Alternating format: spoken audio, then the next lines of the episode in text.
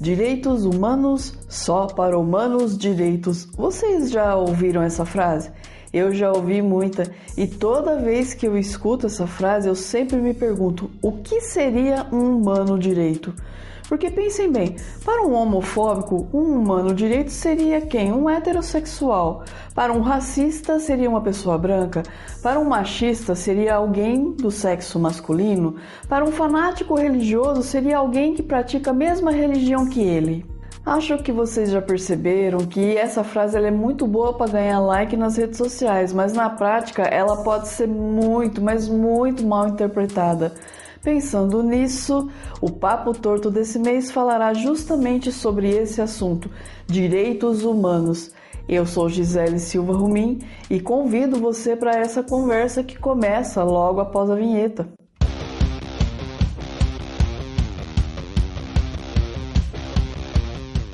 Me diz aí uma coisa, vocês já pararam para pensar no que há de comum entre homens e mulheres?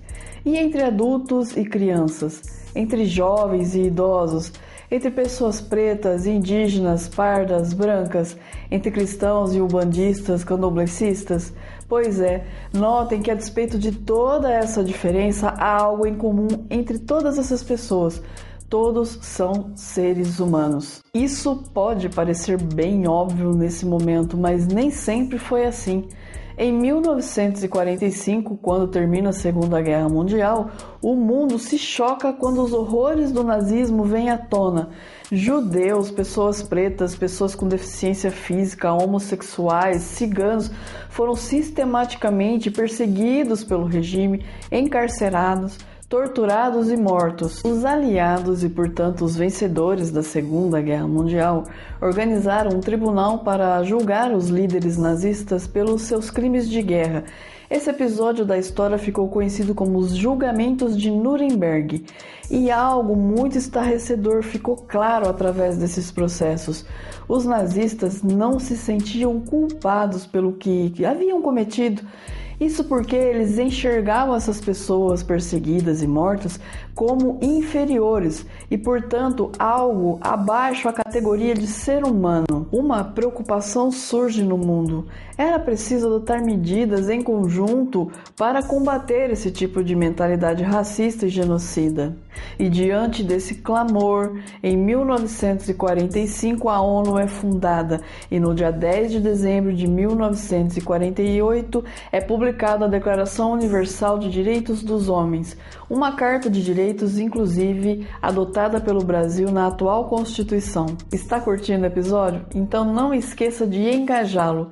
Se estiver nos escutando via podcast, compartilhe nas redes sociais, indique a seus amigos e inscreva-se. Se estiver nos assistindo pelo YouTube, inscreva-se no canal, deixe uma curtida, um comentário. A sua interação é fundamental para que esse trabalho cresça. Bem, e o que são então direitos humanos? Trata-se de uma categoria de direitos garantidos a todo e qualquer ser humano, independente de suas diferenças, sejam essas diferenças étnicas, religiosas, posicionamento político, orientação sexual, gênero, enfim, não importa a diferença, ser humano tem essa categoria de direitos garantidos. Dentre esses direitos, nós podemos citar como exemplo o direito à vida, à liberdade, o direito ao respeito à integridade física, psicológica, o direito à segurança, o direito a ser protegido contra tortura, penas cruéis e degradantes. Nesse momento eu sei que você deve estar pensando: nossa, Gisele, mas tem muita violação a direitos humanos no mundo e vocês estão cobertos de razão. Isso porque a discriminação é uma das raízes mais comuns de desrespeito aos direitos humanos. E além disso, não basta simplesmente adotar a Carta de Direitos da ONU. O respeito aos direitos humanos, na verdade, ele deve ser perseguido como um ideal pelos países em suas práticas políticas, sociais, culturais, enfim, em todos os setores mas não somente os países. Nós, individualmente, também devemos adotar o respeito aos direitos humanos como um ideal. Mas que tal a gente trazer aqui um pouco de exemplos práticos de promoção de direitos humanos para que a questão fique um pouco mais clara? Puxa aí na sua memória, você se lembra como era o direito ao voto na época do Brasil Império? Pois bem, somente homens podiam votar e, além disso, o voto era censitário, ou seja, só quem ganhava um determinado patamar de renda podia exercer o direito ao voto. O direito universal ao voto, portanto, é um grande exemplo de respeito a direitos humanos. Isso porque dá a possibilidade de qualquer pessoa, independente da faixa de renda, da gênero, posicionamento político, etnia, de ir lá e votar e, portanto, participar do processo político do seu país. A Lei de Cotas de 2012 é um outro grande exemplo de promoção de direitos humanos. Isso porque ela foi publicada com o objetivo de reduzir as desigualdades sociais em nosso país. E de que forma? Há uma reserva legal de 50% das vagas em universidades e institutos federais às pessoas pretas, pardas, indígenas, portadores de necessidades especiais e estudantes de escola pública. Outro grande exemplo de respeito a direitos humanos em nosso país foi a introdução em nossas escolas do ensino da história dos povos africanos e dos povos originários de nosso país.